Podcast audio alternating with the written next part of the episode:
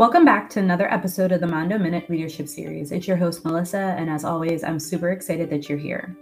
This week, I have the pleasure of sitting down with sales manager at our DC office, Drew Middleditch, and we're going to talk about how to lose a candidate in 10 days and what you can do to prevent it.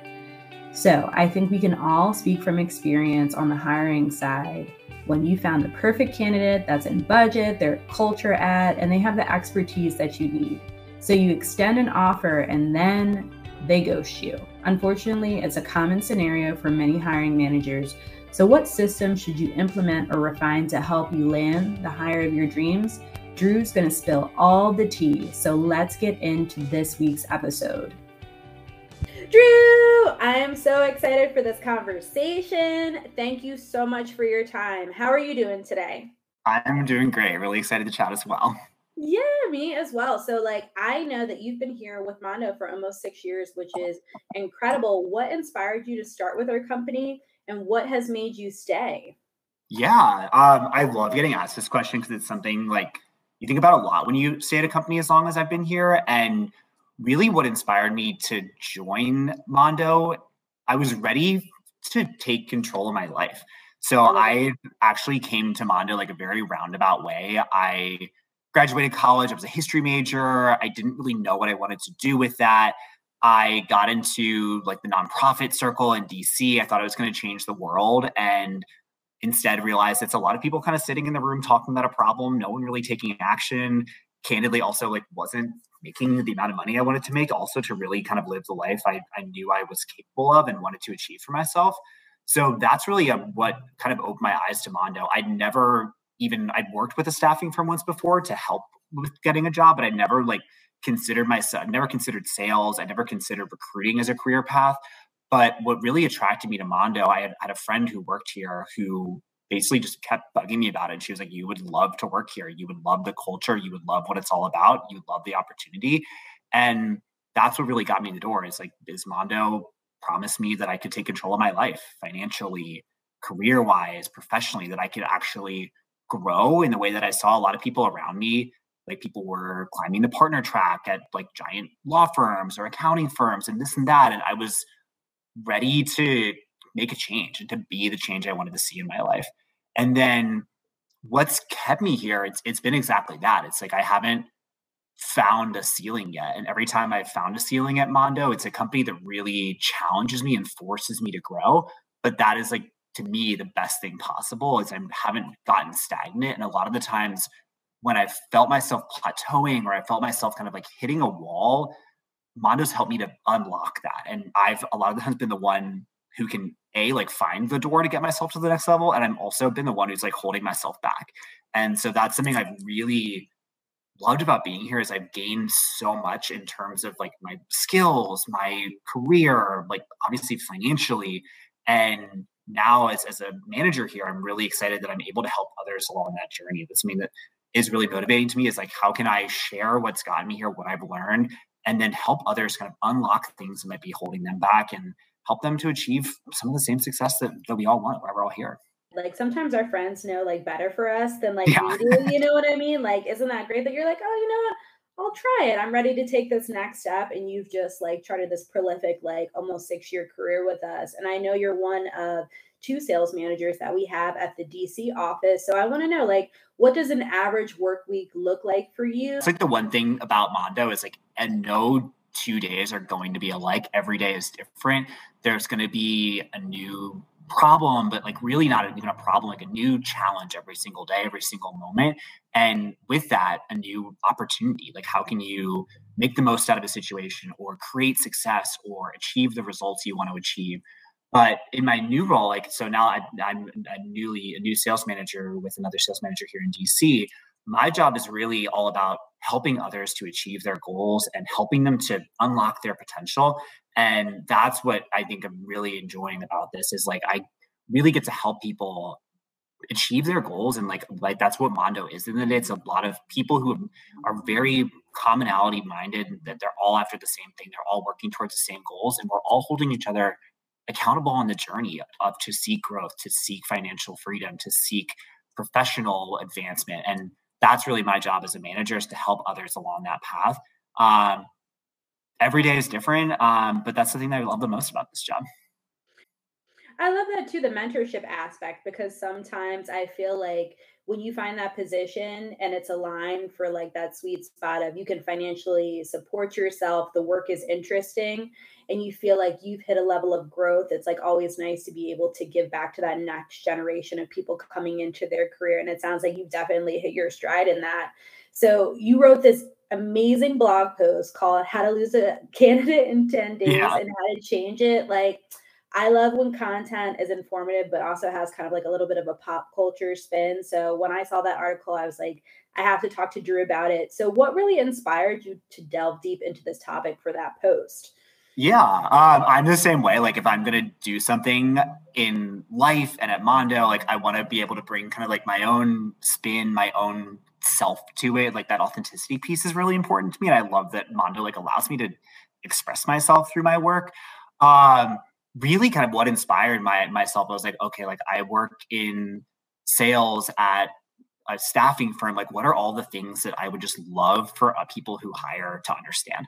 Like, what's it like? You, everybody has like that thing. Like, if I could just tell people these things and like help them understand, like, well, how can I do that? And then think to like to the the pop culture piece and like, how can I like use a little bit of humor? Like, there's everything's so serious in life and in like hiring and everything, and like there's a way to like kind of have fun with with everything in, in life if you can put your own spin on it. So that, that was kind of my two motivators. I'm like, how can I convey just some like things that are going to actually add value to hiring managers? Like everybody like is on the same goal. Like everybody wants to get talent in the door and to further their own goals and their company's career goals, and then um, do it in a way that's going to um, put a smile on someone's face.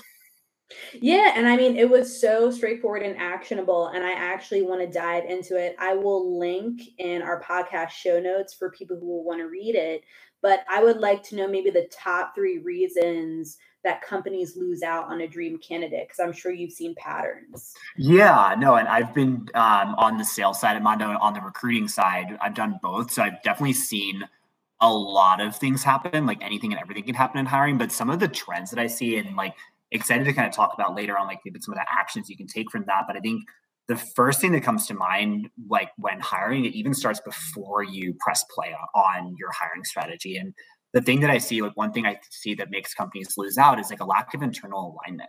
So mm. getting clear on like what it is that you need, what do, what do you as the manager think you need for this role? What does your leadership need? What's going to achieve the highest ROI for the business? Um, getting really clear on like what the core must-haves are, like where do we have flexibility, aligning on your timeline, all these details where if you go, you think about like creating like a go-to-market strategy, if you're in marketing, or you think about creating like an SDLC lifecycle if you're in IT, and like a lot of those frameworks you use in your day-to-day can be applied to hiring. Um, and if you go to market with this clear strategy in mind, that really helps you to give a roadmap and set the clear expectations internally so that when the right person comes along, you're ready for them, you know what they look like, versus having to kind of figure it out as you go. Like you think about a lot of people these days, like everything's so hectic, like it was it's hiring, it's not hiring, it's there's a lot of lack of clarity. So the more clear you can get on the front end, just creates so much more of a framework to call back to. And that way you can also understand like how are we tracking here? Like how are we maybe falling behind? That way you can start to think about plan a plan b plan c. So i think that's like the number one thing is just like that clarity and alignment. Also knowing where like what are your core must haves? Where can we flex if we have to? Where can't we flex if we have to? Because that kind of leads to like my my second thing. I think a lot of the times people just kind of like are waiting for like that one perfect candidate. Like there's a lot of like different like recruiting buzzwords. Like people call them like unicorns or like yes, or gurus or, rock stars. yeah. Oh my god, like the rock star. Like okay, but um that like it, and I'm laughing because like it doesn't really exist. Like and like I think there's so many like it's so subjective like perfect and like everybody has a different idea of what's perfect and when you're waiting for that person i think the thing that i always think about is like the one there's so many like different ways to view like resources in life. Like people talk about budgets and finance and headcount and like contracting labor and contingent workforce. But like the one thing we're all budgeted the same amount of in life is time. And when you think about it that way, like how can I like align this hiring strategy to like saving time and like what is a person that's going to work for this um this role and i think that's the biggest thing is like when you shift your focus more towards like the person and less about kind of like this arbitrary like what does this ideal person look like? That's when you can think about like okay like is this person like instead of being like literally perfect are they good enough to get me where i need to go? Is this someone that i can enjoy working with every single day? Um, and then i think the other biggest thing is like from a candidate experience like if there's someone you like just really taking fast actions like following through thinking how you can expedite how can you make it work? And then also if someone's not it like letting them know. I think that's the biggest thing is like there's a real problem in recruiting and hiring with like this this ghosting culture and like yeah. lack of follow through and like candidates a lot of the times like they're just kind of spraying and praying applications in response and it's kind of this zero sum game. So i don't know just like a little bit of humanity in your hiring process and we're all just people at the end of the day talking to other people um, and that's what mondo's doing. We're people talking to people trying to connect them to other people.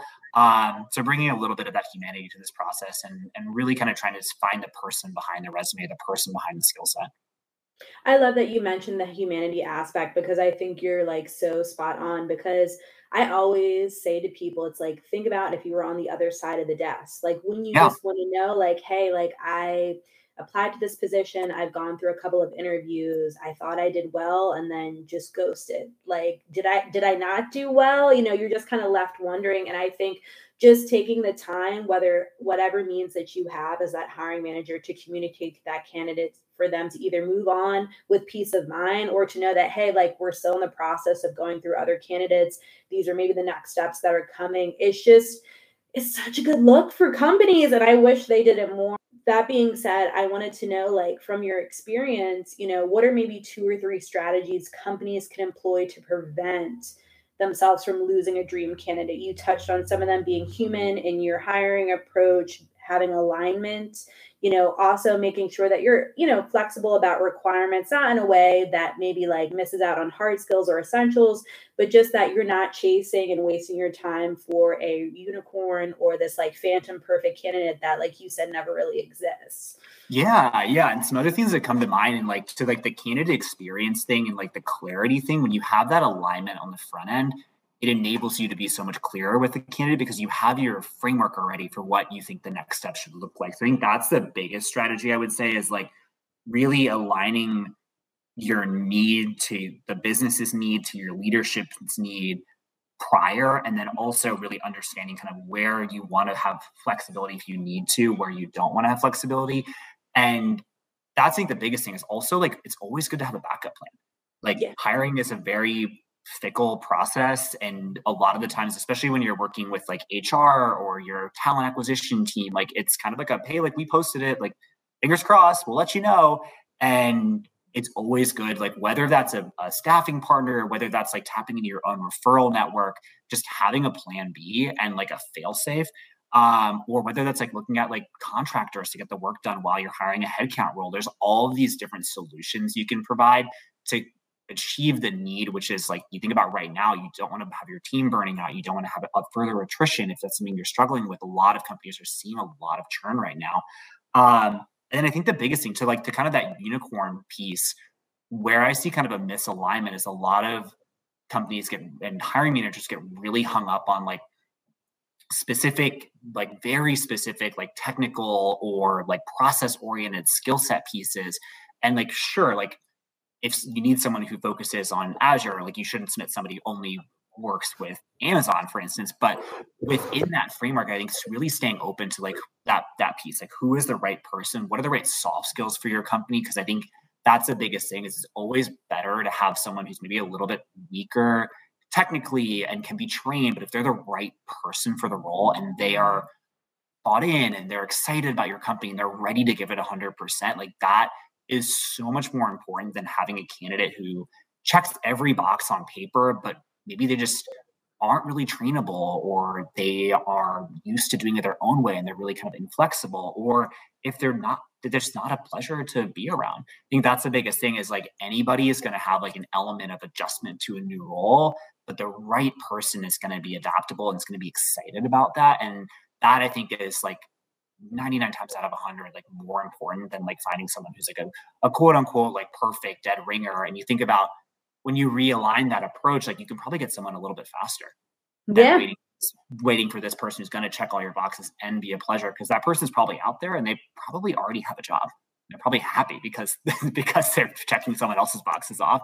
Um, so yeah, I mean, and there's like obviously so much more to say, but I think that's just like the, the three biggest things. I think just like having your strategy, having some backup plans, and then like really just focusing on on the person and who is it is it someone you want to be with every single day.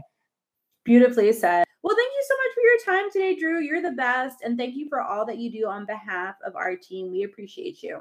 Thank you so much. I appreciate you for having me and love the conversation.